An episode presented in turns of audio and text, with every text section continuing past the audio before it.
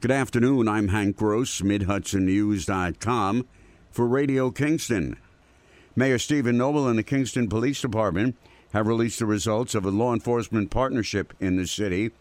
Back in August, Kingston Police, in partnership with state police, the Ulster Sheriff's and D A's offices, collaborated on law enforcement operations to address the recent increase in gun violence and associated drug activity. Uniformed police officers, troopers, and deputies patrolled together through the twelve weeks of the operation. The program was intended to eliminate gun violence, detect and remove the guns and individuals possessing weapons that are being used in the community, break the cycle of drugs and violence, identify the locations and individuals providing the supply, and creating a demand for illegal narcotics and substances. At the end of the twelve-week program, the combined personnel engaged the community in over fourteen hundred encounters. Those were traffic stops and field interviews, all of which were based on some specific violation of state vehicle or crime law. Those encounters resulted in two hundred seventeen arrests. fifty-five were individuals charged with felony, one hundred forty-nine involved charges with drugs or gun-related offenses, and over eleven hundred of the encounters resulted in a simple verbal warning to the resident about the infraction for which they were stopped. Ulster County Board of Elections employees have been working overtime since Election Day, counting absentee ballots. The county legislature is about to approve one-time compensatory payment for the rank-and-file workers, as well as the two deputy commissioners.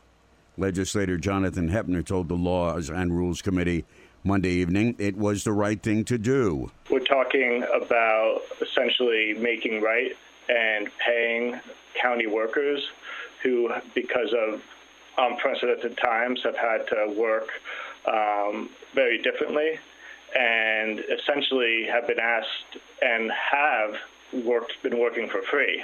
Including the two deputy commissioners in the comp time plan, was an amendment to the committee resolution.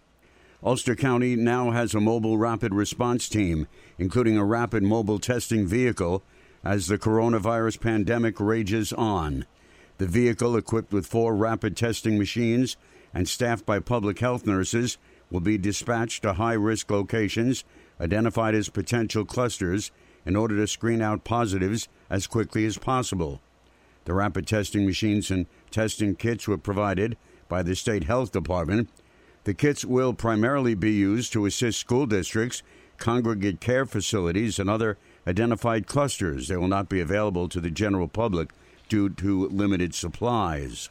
City Hall in Poughkeepsie is closed to the public effective today and until further notice. Mayor Rob Rolison announced it yesterday. Two employees in the building have tested positive for covid nineteen. Recently, the city has had to close the transfer station when at least seven of the city D P W workers tested positive. One of Poughkeepsie's firefighters also tested positive. The mayor says it's imperative to do what they can to protect the health of the employees and the public. We're going to close uh, City Hall uh, as we continue to contact trace and see exactly uh, if there are other individuals, you know, who uh, you know may be affected, and we're sending employees for testing. The public can make payments for city services by mailing them to City Hall. The twenty twenty twenty-one regular deer and bear hunting season in the southern zone of New York begins at sunrise on Saturday, November twenty-first, and continues through Sunday, December thirteenth. Harvesting during the season accounts for nearly sixty percent of the total statewide deer harvest and thirty to sixty percent of the statewide bear harvest. Following the regular deer and bear seasons in the southern zone, late bow hunting and muzzleloading seasons will run from December fourteenth through the twenty-second.